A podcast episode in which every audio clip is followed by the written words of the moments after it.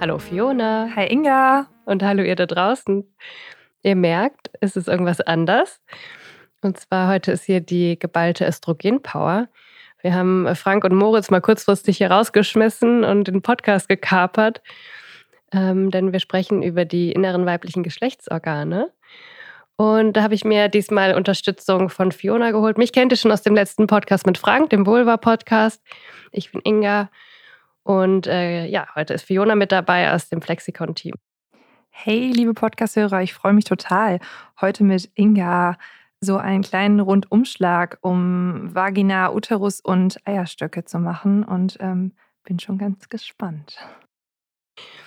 Ja, und um mal den groben Fahrplan von Frank und Moritz nicht zu zerschlagen, wir fangen natürlich mit der Anatomie an. Du hast schon gesagt, Vagina, Uterus und Ovarien. Fiona, magst du einfach mal ein bisschen was zur Anatomie der Vagina erzählen, so zur Einleitung? Gerne, nichts lieber als das. Die Vagina ist ein Muskelschlauch aus glatter Muskulatur, ungefähr so 8 bis 12 Zentimeter lang. Und das vordere Ende der Vagina bildet der Introitus vaginae, also der Scheideneingang.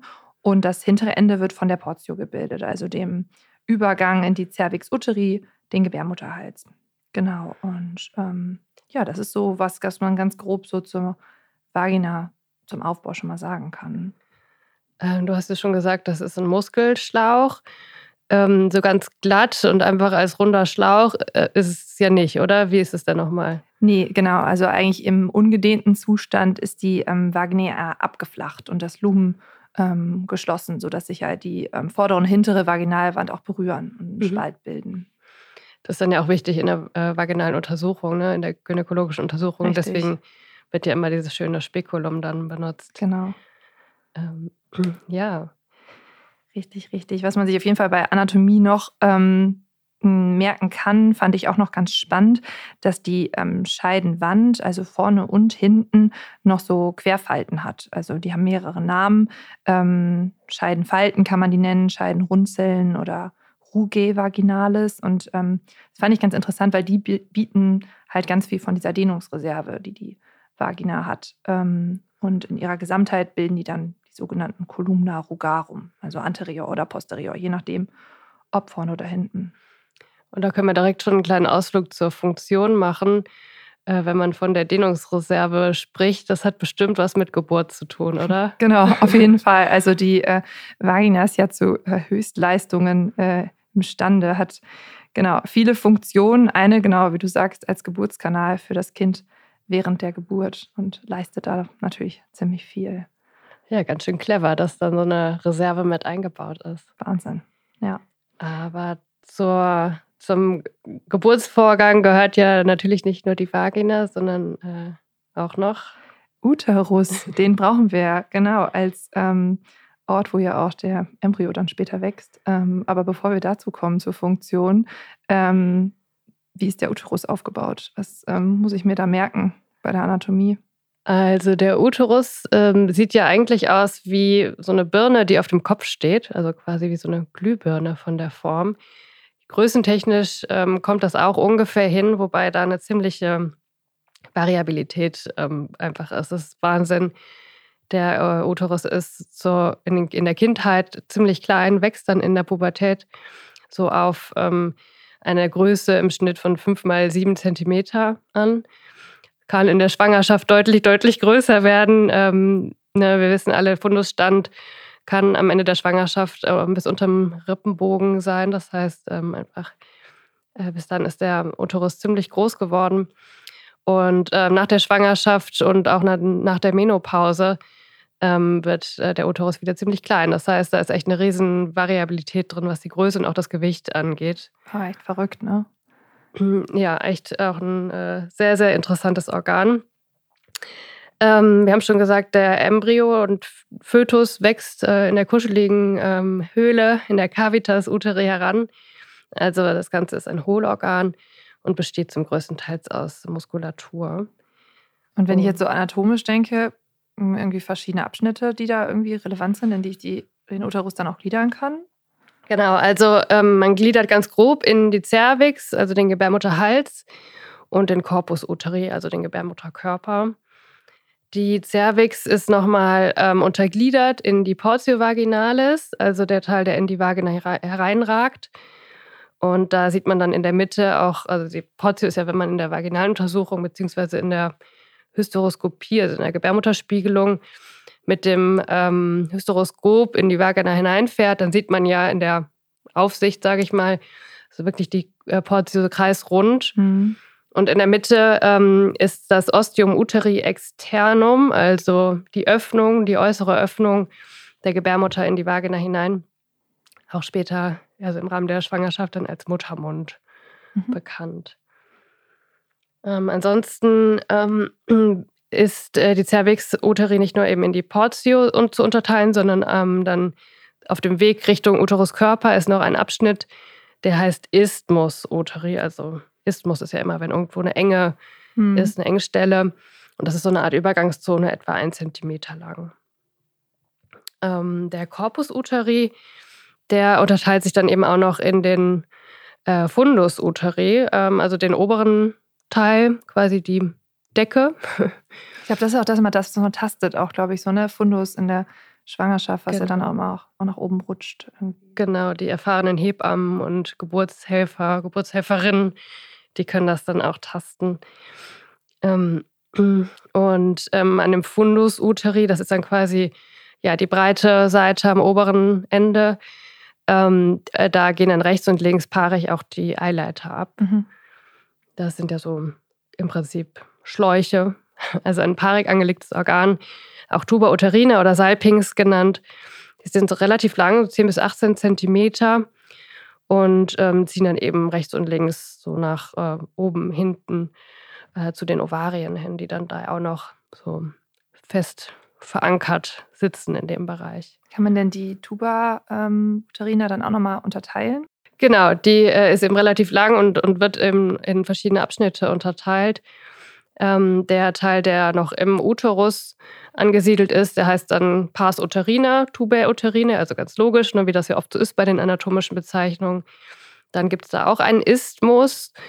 Dann gibt es die Ampulle, das ist also Ampullae, Tubae uterinae. Das ist der Bereich, wo sich dann die Tuba ein bisschen aufdehnt, aufzweigt. Und eigentlich der spannendste Teil ist ganz am Ende, das ist der Tubentrichter. Auch Infundibulum tubae uterinae genannt, mit den Fimbrien, das sind ja diese Auswüchse. Und damit kann dann der Eileiter, wenn man sich das so bildlich vorstellt, wirklich die Ovarien abtasten und nach dem gesprungenen Ei suchen. Also echt ganz spannend und irgendwie ganz... Und dann einfangen. Genau. So ein bisschen Anatomie, Embryologie meine ich. Also ein bisschen Anatomie muss auch immer sein. Aber ich meine, ein bisschen Embryologie muss ja auch irgendwie immer sein. Und ist ja eigentlich auch immer ganz spannend irgendwie. Inga, hast du da noch ein paar Facts für uns? Ja, also jetzt vor allem zum Uterus ist eigentlich das Spannendste. Der entsteht durch die Verschmelzung von den Müllergängen. Das sind ja diese embryologischen Anlagen, die vor allem die weiblichen Geschlechtsorgane dann hinterher machen, sage ich mal, die sich dahin entwickeln. Und diese beiden Müllergänge sind paarig angelegt zunächst und verschmelzen dann. Und dadurch entwickelt sich dann der Uterus. Und wie so oft ist es ja so, dass wenn sich sowas in der Embryonalzeit entwickelt, kann auch immer mal was schief gehen, leider. Und dann kann es eben zu so verschiedenen Uterusfehlbildungen kommen, können wir vielleicht später, wenn wir über die Klinik sprechen, noch mal ein paar Worte zu verlieren, was es da so gibt. Ja, gerne. Spannend. Ja, dann haben wir doch eigentlich den Uterus schon so ganz gut, haben wir schon einen Überblick über Uterus und Vagina. Über die Funktion haben wir ganz grob schon gesprochen, das heißt, Schwangerschaft, Geburt ist ganz zentral. Gibt es da ansonsten noch irgendwas zu wissen? Genau, Vagina hatten wir gesagt, als Geburtskanal fürs Kind während der Geburt ganz wichtig und relevant. Vagina aber auch für die Aufnahme des Penis während des Geschlechtsverkehrs relevant und auch als, als Organ, das nach der Ejakulation die Spermien aufnimmt. Und durch die Vagina gelangen die Spermien dann weiter in die Cervix und machen dann ihren Weg weiter in den Uterus. Und während der Menstruation fließt ja auch zum Beispiel das Menstruationsblut durch die Vagina ab. Also hat da schon viele Funktionen. Und der Uterus, hat mir natürlich gesagt, während der Schwangerschaft wichtig, hier nistet sich die befruchtete Eizelle überhaupt erst ein und dann als Raum für die Entwicklung von Embryo bzw. von Fötus. Und dann bildet die Uterus, finde ich auch super faszinierend, ja auch gemeinsam mit dem Trophoblasten dann die Plazenta, so als Versorgungswerk.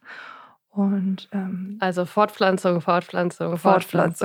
Genau. Das Wunder des neuen Lebens. Also da ist echt irgendwie ein hochspezialisierter Organkomplex, kann man ja sagen, der sich wirklich nur auf dieses eine oder auf das wichtigste Thema Fortpflanzung und konzentriert, ja. Echt spannend und ganz, ganz, ganz wichtig. Ja.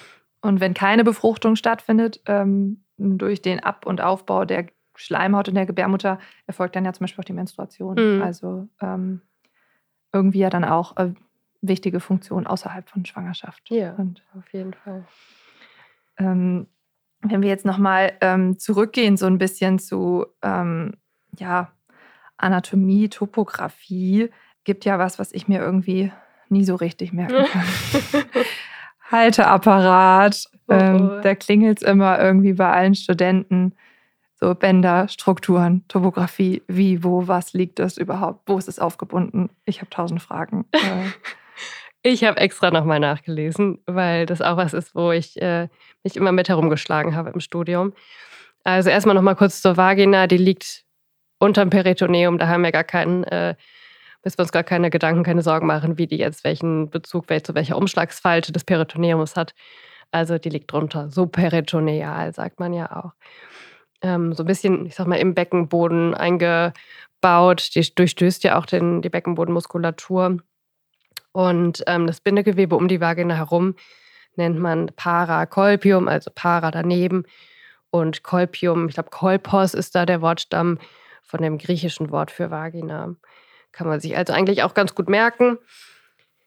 Der Uterus, der liegt aber eben zum großen Teil intraperitoneal und wird eben zum großen Teil von Peritoneum bedeckt. Das nennt man dann Perimetrium.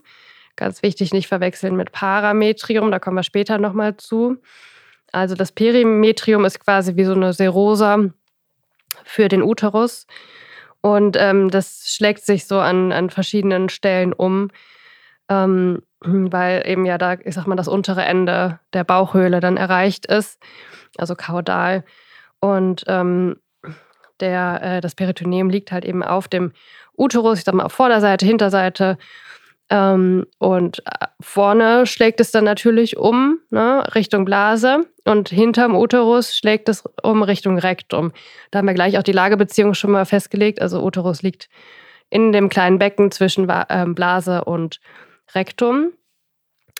Ja, und durch diese Umschlagsfalten, die da so richtig tief kaudal, also unten im Becken liegen, werden so kleine Höhlen gebildet. Ah, stimmt, da habe ich ja so einen Kopf, das ist immer in der Klinik, ne? Genau, und zwar sind das die Excavatio Vesico-Uterina und die Excavatio Recto-Uterina. Und die Excavatio Recto-Uterina, das ist auch so eine ganz klassische Prüferfrage in Anatomie und natürlich auch für die Klinik wirklich wichtig.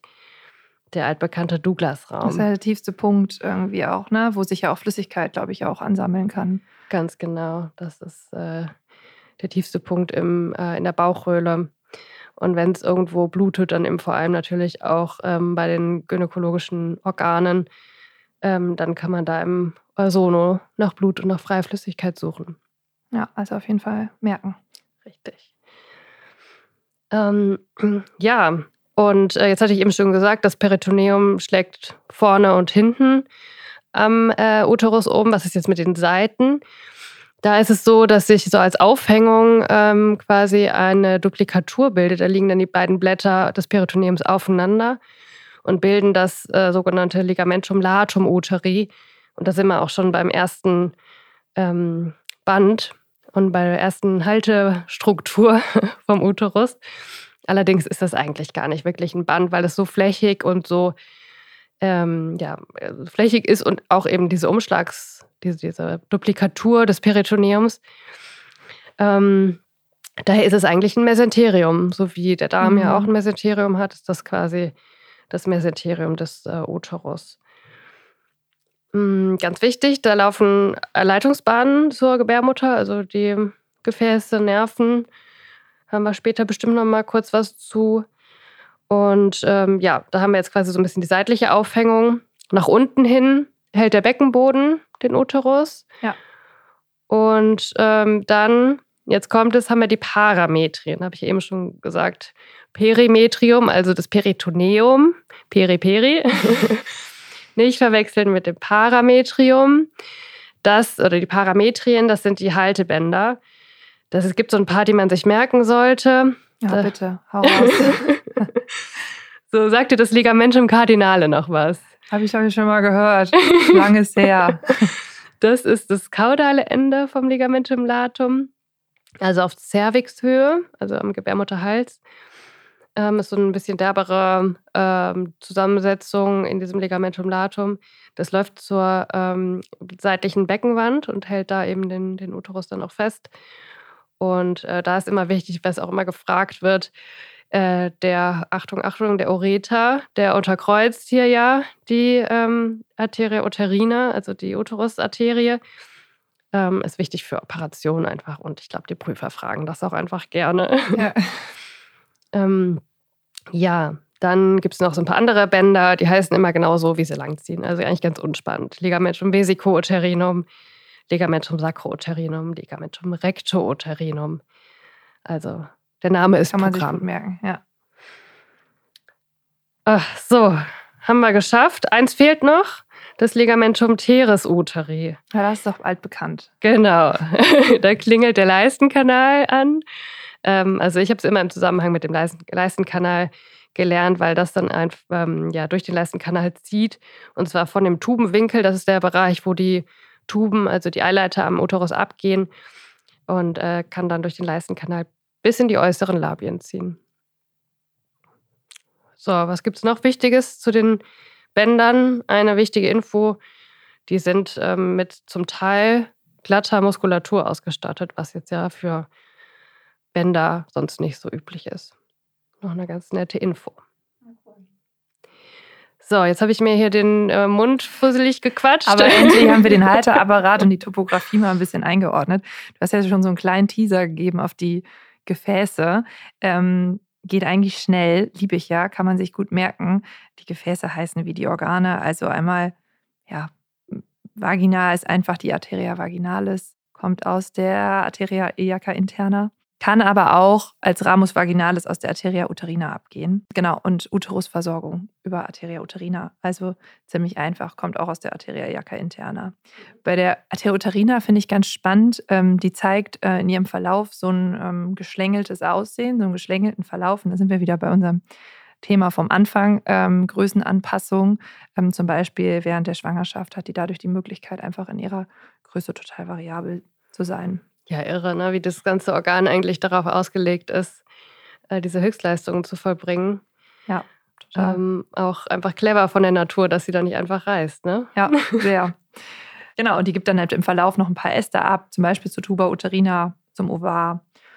Und die venöse Versorgung läuft auch namensgebend über Plexus venosus vaginalis und Plexus venosus uterinus. Mhm. Und ja, wenn wir jetzt die Arterien, Venen eigentlich so schon damit besprochen haben, fehlt uns ja im Prinzip noch die Histologie. Genau, die Histo fehlt noch. Genau, Histo ist ja immer Schichten, Schichten, Schichten, Schichten.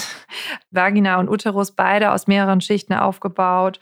Die Vagina insgesamt aus 3 Schichten, Tunica, Mucosa, Muscularis und Adventitia. Eigentlich der typische Aufbau für ein Epithel, oder? Typischer Aufbau, genau. Und was man sich halt hauptsächlich merken muss, finde ich, so, das ist das, was irgendwie so in der Histo auch immer wieder gefragt wird. Die Tunica mucosa besteht ja dann aus dem Epithel und der Lamina propria. Mhm. Und das Epithel ist mehrschichtig und unverhorntes Plattenepithel. Naja. Was auch wieder hormonellen Einflüssen unterliegt. Also je nach Zyklus, Zeitpunkt, Veränderungen aufweist. Mhm. Genau. Und die Lamina propria aus lockerem Bindegewebe, so wie wir das auch häufig kennen, elastische Fasern. Ja. Die Muscularis ist dann eine glatte Muskulatur mit Bindegewebe, die wieder die Dehnbarkeit der Vagina macht. Und dann die Adventitia, die zum Beispiel auch die Vagina dann zum Beispiel mit dem Urethra verbindet. Naja. Und der Uterus hattest du ja schon ein bisschen, glaube ich, auch erwähnt, die mehreren Schichten. Einmal mit dem Perimetrium, also die Schicht, sozusagen der Organteil, der in die Bauchhöhle ragt und dann halt vom Bauchfell umgeben ist. Und dann das Myometrium, also die Muskelschicht, was ich da total faszinierend finde. Außerhalb von der Schwangerschaft sind die Muskelzellen sehr viel kleiner, das schon mal als kleiner Teaser, als innerhalb der Schwangerschaft. Also außerhalb der Schwangerschaft ungefähr 50 Mikrometer. Und jetzt meine Quizfrage. Und in der Schwangerschaft, was schätzt du, wie groß werden die Muskelzellen genau ungefähr oder wie groß können die werden? Ich überlege mir mal einen educated guess, vielleicht 10-mal so viel, 500? Gar nicht so schlecht, 800. Oi. Also so als ungefähre Größenordnung. Genau, und dann gibt es noch das Endometrium. Also ein Endometrium ist ja auch die Nidationsschleimhaut. Also hier nistet sich die befruchtete Eizelle dann auch ein. Da, wo es kuschelig wird. Und dann haben wir auch schon die Schichten durch von Vagina und Uterus. So schlimm war es gar nicht. Haben wir geschafft. Super. Ja. Ich habe jetzt bei der Vagina irgendwie noch in Erinnerung, also wir hatten ja bei der Vulva in dem Podcast besprochen, dass da eben ja auch so Drüsen sind, die auch für die Lubrikation der Vulva, also für die Befeuchtung der Vulva während des Geschlechtsaktes sorgen. Bei der Vagina war das aber anders. Ne? Das ist nicht über Drüsen, die Befeuchtung, oder? Genau, richtig. Also die Anfeuchtung von der Vagina zum Beispiel, die kann sich im Verlauf der Ovulation verstärken oder auch zum Beispiel bei sexueller Erregung. Die entsteht hauptsächlich dadurch, dass der Blutdruck hochgeht und dann Flüssigkeit aus den Kapillaren über Gap Junctions und so weiter nach außen gelangt. Und genau, besteht meistens halt aus Wasser, aus Proteinen, die gelöst sind und aus abgeschäferten Zellen. Und die bilden dann halt diesen Feuchtigkeitsfilm. Also wäre dann ja quasi ein Transudat. Korrekt, sehr gut. Genau so ist es. Genau. Ich würde sagen, wir haben jetzt eigentlich Anatomie, Histo, Funktion. Wir sind ganz gut dabei. Jetzt eigentlich fehlt schon viel zu erzählt, ne? Ja, jetzt fehlt nur noch das, was alle Kliniker interessiert, so ein bisschen Klinik. Was können wir denn da zur Vagina sagen? Also ich denke da an das, was vielleicht auch in sozialen Medien gerade ein bisschen mehr platziert wird. Vielleicht lange auch gar nicht so bekannt war, der Vaginismus. Ne? Das ist das, was viele schon auch ganz schön belasten kann. Ne? Genau, also Vaginismus, so eine unwillkürliche Verkrampfung der Beckenbodenmuskulatur und auch der Vagina. Wobei halt jegliches Eindringen von Finger, Penis, Tampon schmerzhaft ist für den Patienten oder auch unmöglich. Genau, und bei manchen Patienten ist das auch alleine durch den Gedanken an das Eindringen vom zum Beispiel Finger oder Penis schmerzhaft und das spannt sich alles an. Genau, und da gibt es aber auch verschiedene Formen und verschiedene Behandlungsmöglichkeiten. Ist dann die Ursache, ist das was Somatisches oder wie wird das verursacht? Das ist meistens eine psychogene Ursache, die da ursächlich ist und auch zum Beispiel Verhaltens- und Psychotherapie sind da ganz wichtige Behandlungsoptionen, aber auch natürlich so Dehnübungen. Also eine recht komplexe Therapie dann auch von der Erkrankung. Okay, dann sind ja aber auch noch zum Beispiel Infektionskrankheiten, was immer eigentlich wichtig ist, nochmal dran zu denken. So Stichwort Vaginitis etc. Was gibt es da so zu bedenken? Ja, also die Vaginitis, beziehungsweise oftmals ja eigentlich als Vulvovaginitis, weil das schon so ein bisschen als Einheit gesehen werden kann oder eben auch ist, ist natürlich irgendwie ganz wichtig und was klinisch total häufig passiert und auch gesehen wird. Das heißt, Vaginitis bedeutet ja erstmal nur, es ist eine Entzündung der Vaginalschleimhaut oder eine Infektion der Vaginalschleimhaut. Die Vagina ist dann natürlich doch relativ exponiert und gerade durch den Geschlechtsverkehr. Und auch so Geschichten wie Hygiene, dass man eben die richtige Intimhygiene da anwendet, ist sie so ein bisschen in Gefahr und hat ein Risiko dafür. Es ist aber, man muss so ein bisschen die Abgrenzung finden. Häufig, sehr, sehr häufig ist eben die Pilzinfektion, die Vulvovaginalkandidose. Die hatten Frank und ich in dem Vulva-Podcast schon recht ausführlich besprochen. Das heißt, da würde ich jetzt nicht unbedingt nochmal sehr genau drauf eingehen. Müsst ihr dann auch nochmal reinhören an der Stelle, sonst, wenn ihr da nochmal einen Refresher braucht. Genau. Wichtig als Abgrenzung ist da eben die bakterielle Vaginose bzw. Vaginitis. Haben die denn andere Symptome auch oder ist es einfach nur durch die Erreger? Ja, es ist tatsächlich ganz, ganz anders. Also Erreger sind nämlich unterschiedlich, klar. Ne? Candidose ist eine Pilzinfektion und die bakterielle Vaginitis ist eine Mischinfektion. Der Leitkeim dabei ist die Gardnerella vaginalis. Das ist hat jetzt nichts mit der Gartenabteilung im Baumarkt zu tun, sondern ist ein Keim, der in der Vaginalflora typischerweise vorkommt. Wenn die sich aber eben zu sehr vermehrt und überhand nimmt, sorgt die auch dann eben dafür, dass Anaerobia sich zusätzlich vermehren können. Und dann eben so eine Dysbiose der Vaginalschleimhaut, also eine Verschiebung der Vaginalflora verursachen. Und das führt dann zu diesem charakteristischen Flora vaginalis. Und da sind wir jetzt bei den Symptomen. Ich habe einen Bogen geschlagen. Das ist so das Leitsymptom und eben nicht wie bei der Pilzinfektion, sowas wie Juckreiz und Schmerzen. Die Patientinnen merken das eben oft gar nicht. Deswegen hat jetzt so eine bakterielle Vaginose, also wirklich erstmal nur der Zustand dieser Vaginalflora-Verschiebung, jetzt keinen großen Krankheitswert und wird auch nicht, in der Regel muss es nicht behandelt werden oder wird vielleicht gar nicht entdeckt. So in so Situationen wie Schwangerschaft ist es natürlich wichtig, dass man da ein Auge drauf hat und es besteht dann gegebenenfalls auch eine Behandlungsindikation.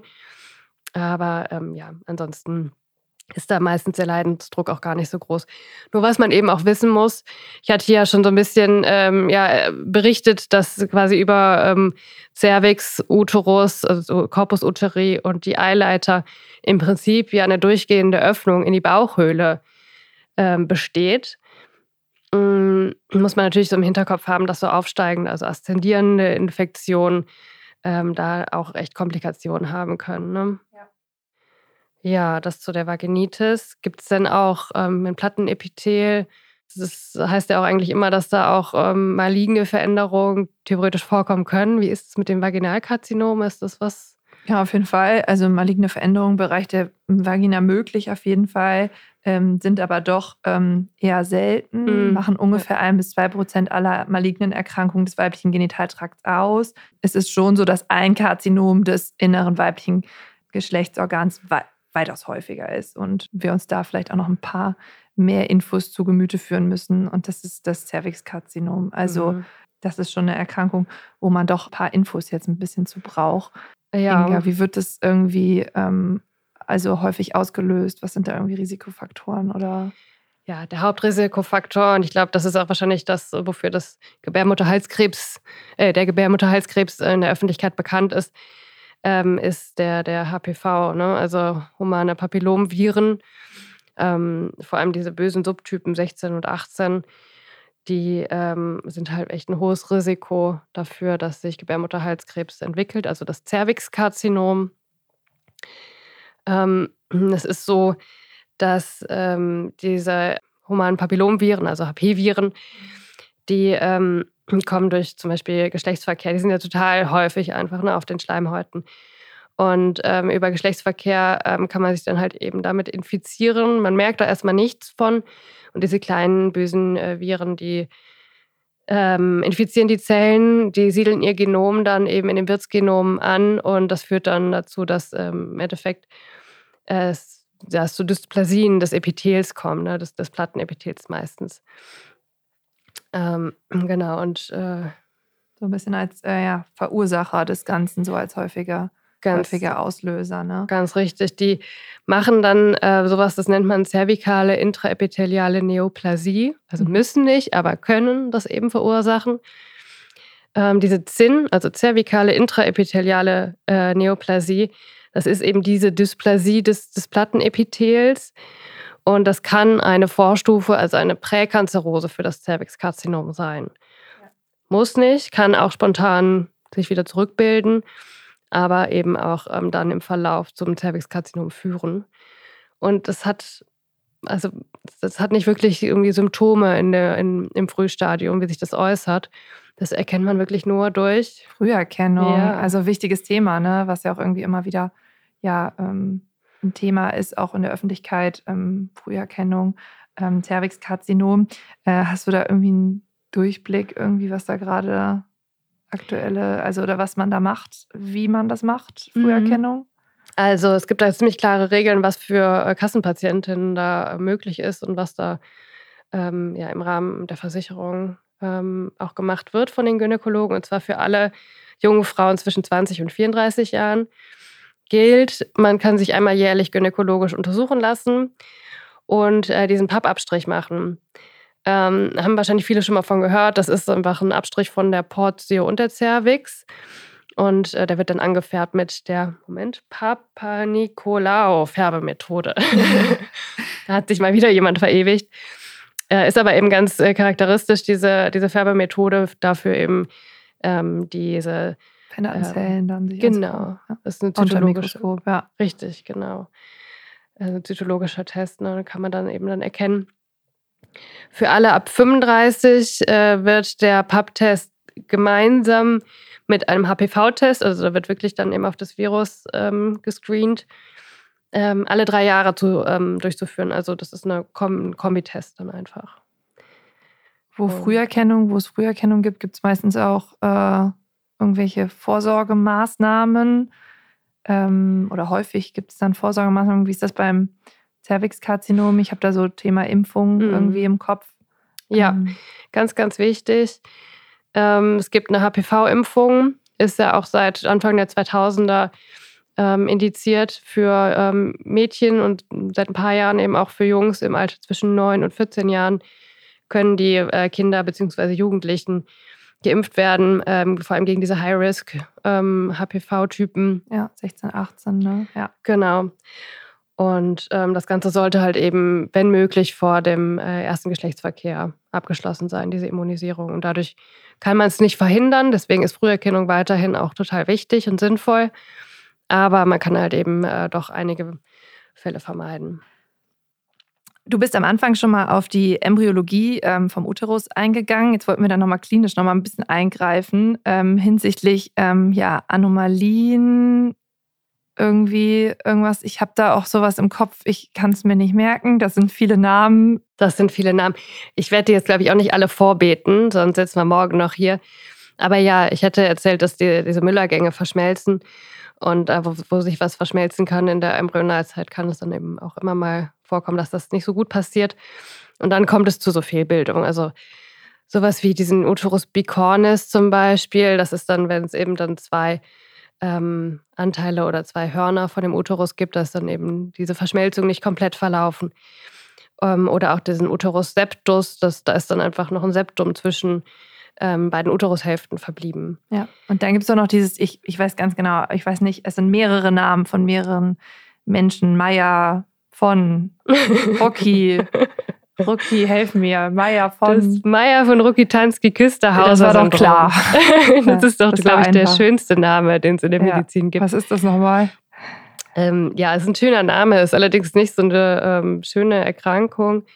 Das ist die Aplasie von Vagina und Uterus. Ja, stimmt.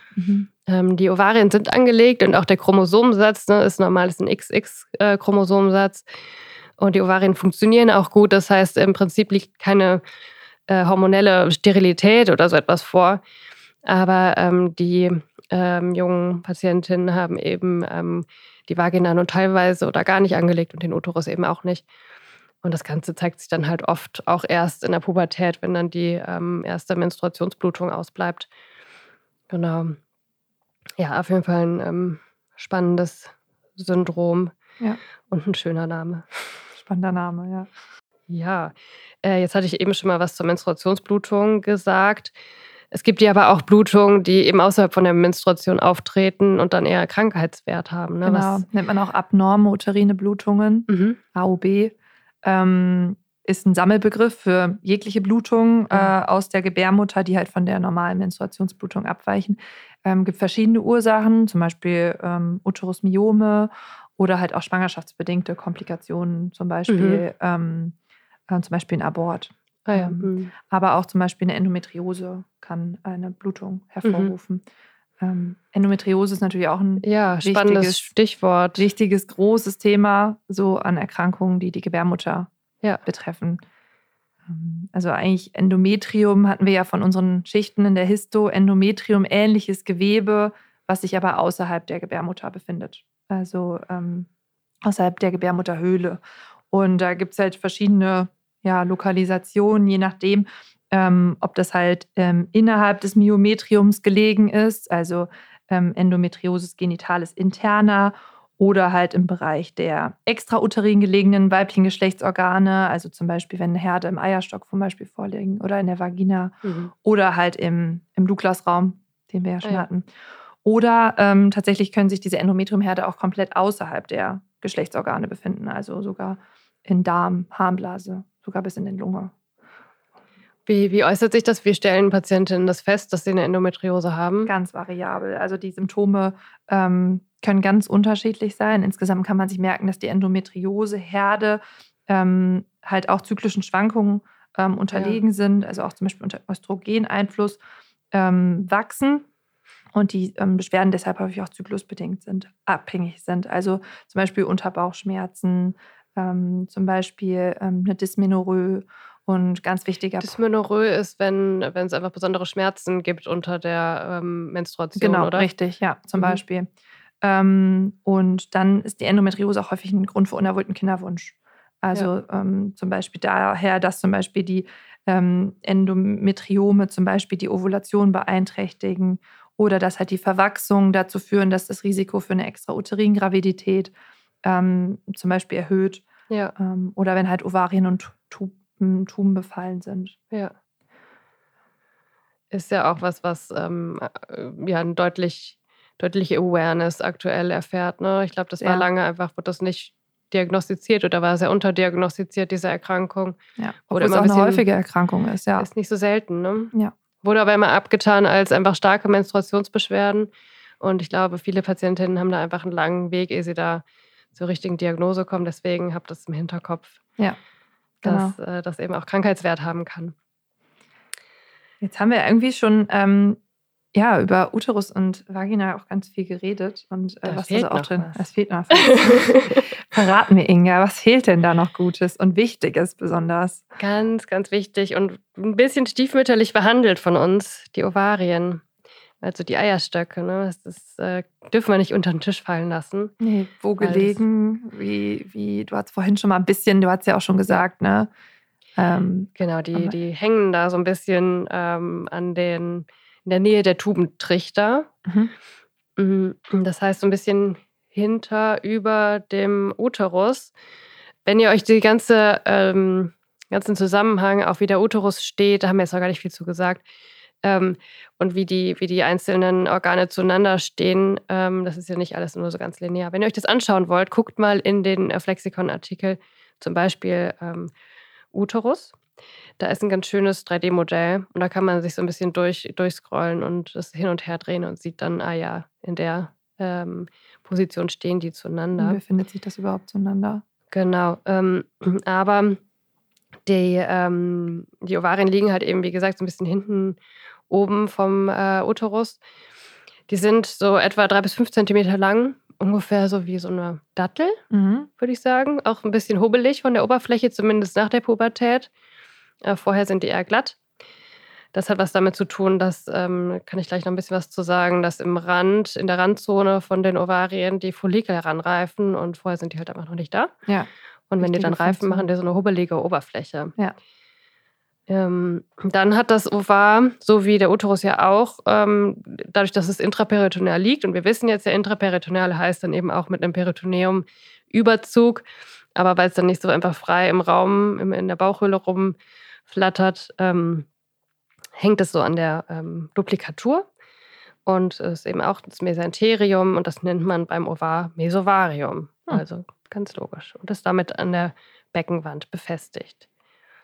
Ist allerdings nicht die einzige Befestigung. 2 wichtige Bänder müsst ihr euch da auch noch merken. Und zwar ist das Ligamentum suspensorium ovarii. Suspensorium ist es ja oft, wenn irgendwie wo was aufgehangen ist. Ja. Genau, also Ligamentum suspensorium. Das zieht Richtung Eileiter. und beziehungsweise es zieht Richtung Beckenwand, aber es setzt an der Seite des Ovars an, das sich dem Eileiter zuwendet. Versteht man das so? Ja, ich glaube schon. Und sonst müssen wir euch die Bilder nochmal dazu angucken. Genau. Ja. Und das andere Band, das ist quasi am anderen Pol des Ovars, also an der anderen Seite der Dattel, das Ligamentum ovarii proprium, also das dem Ovar eigene Band. Und das zieht dann Richtung Uterus und ist da aufgehängt. Und die beiden Bänder, und das macht das Ganze irgendwie jetzt auch wieder ganz logisch, führen die zuführenden und abführenden Gefäße für den Ovar, das Ovar. Das heißt, in dem Ligamentum ovarii proprium, also vom Uterus aus, da verläuft der Ramus ovaricus aus der Arteria uterina. Du hattest ja schon gesagt, dass die Uterine auch Äste für das Ovar abgibt. Genau. Und in dem anderen, in dem Suspensoriumband, da zieht dann die Arteria ovarica, das ist ein Ast aus der Aorta abdominalis. Und muss man natürlich auch beachten, wenn man da jetzt operiert in dem Bereich, dass man dann beide Arterien, beide Gefäße abklemmt, damit es nicht anfängt zu bluten.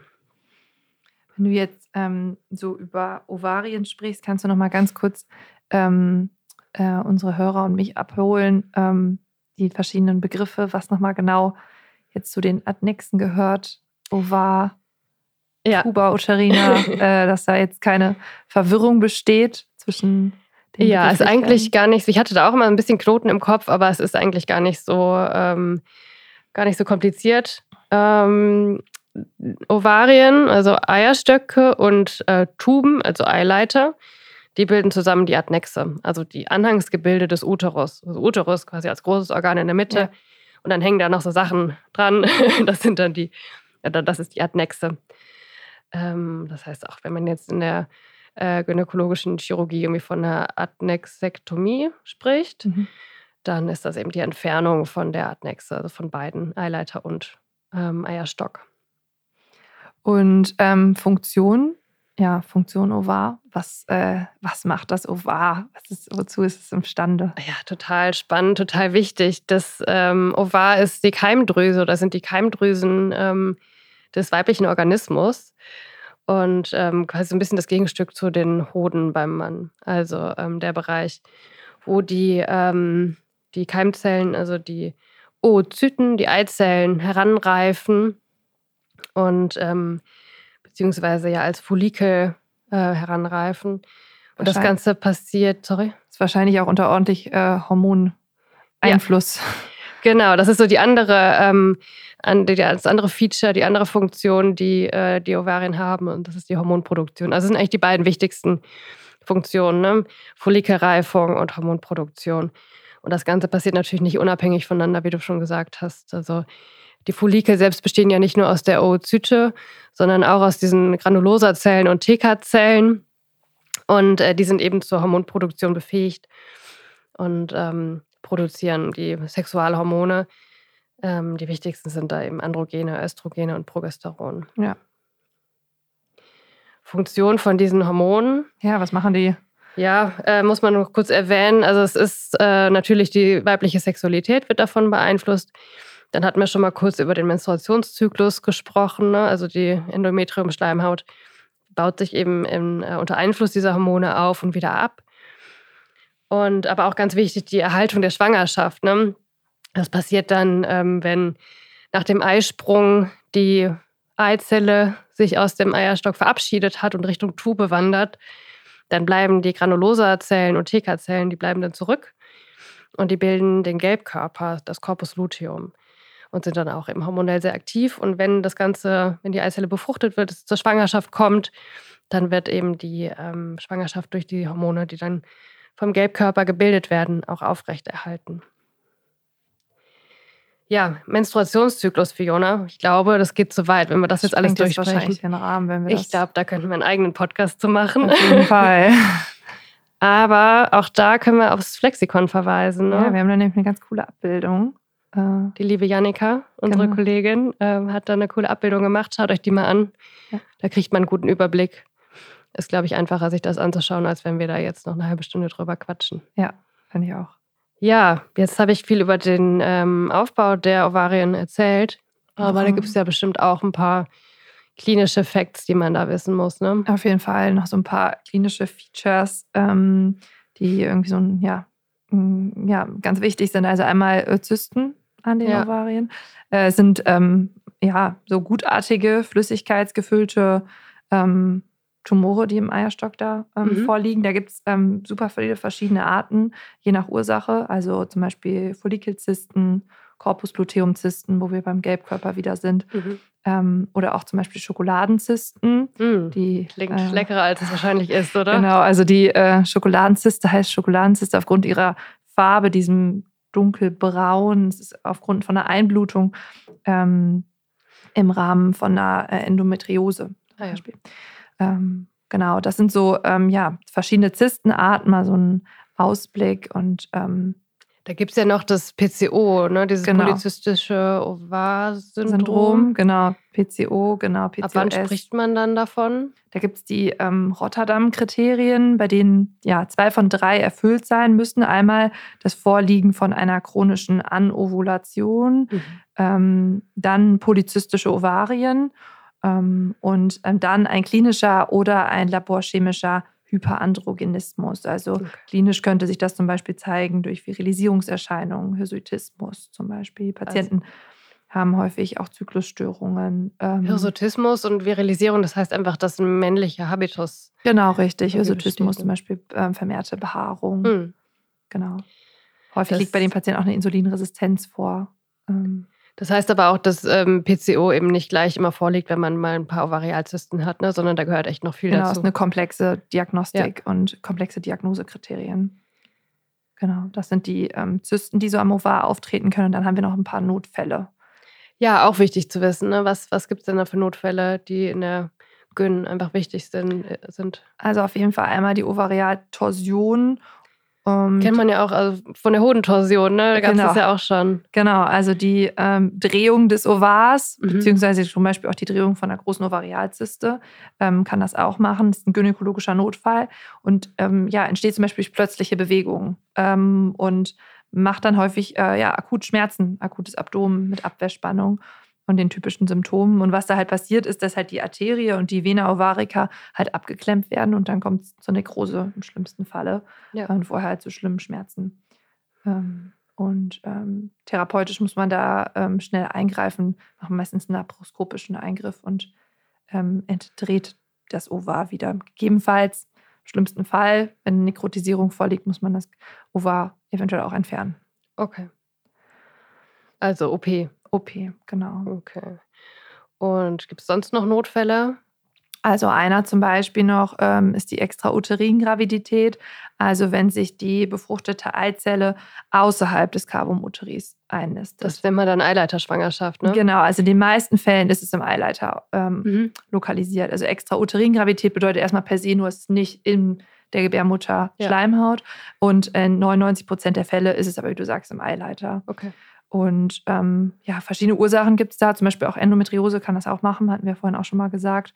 Und da ist wichtig natürlich auch eine ausführliche Anamnese, Diagnostik. Und da macht man auch meistens eine endoskopische Untersuchung therapeutisch. Okay, also kann man sich so ganz grob merken, so die gynäkologischen Notfälle, wenn wir jetzt die 2 genannt haben, die sind was für die Notaufnahme, sind was fürs Krankenhaus und werden dann eben meistens auch operativ behandelt. Ne? Richtig, genau. Okay. Ja, spannend. Ich glaube, wir könnten wahrscheinlich noch eine Stunde länger quatschen und noch 3 weitere Podcasts zu dem Thema aufnehmen. Ich glaube, die Schwangerschaft müsste man natürlich auch noch mal genauer besprechen. Aber das ist alles Zukunftsmusik, würde ich sagen. Ja, wir haben euch jetzt erstmal so einen kleinen Überblick gegeben über große Punkte. Genau.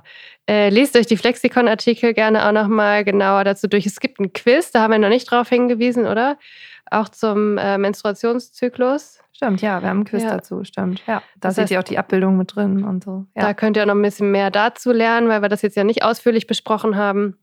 Und ansonsten freuen wir uns auf euer Feedback und würde ich sagen, geben wir dann den Stab oder das Mikro dann beim nächsten Mal wieder zurück an die beiden Männer, oder? Das machen wir, genau. Aber es war uns eine Freude. Wir hatten viel Spaß und wir hoffen, es hat euch gefallen. Bis bald. Wir sehen uns im Flexikon, würde ich sagen. Mach's gut. Ciao. Tschüss.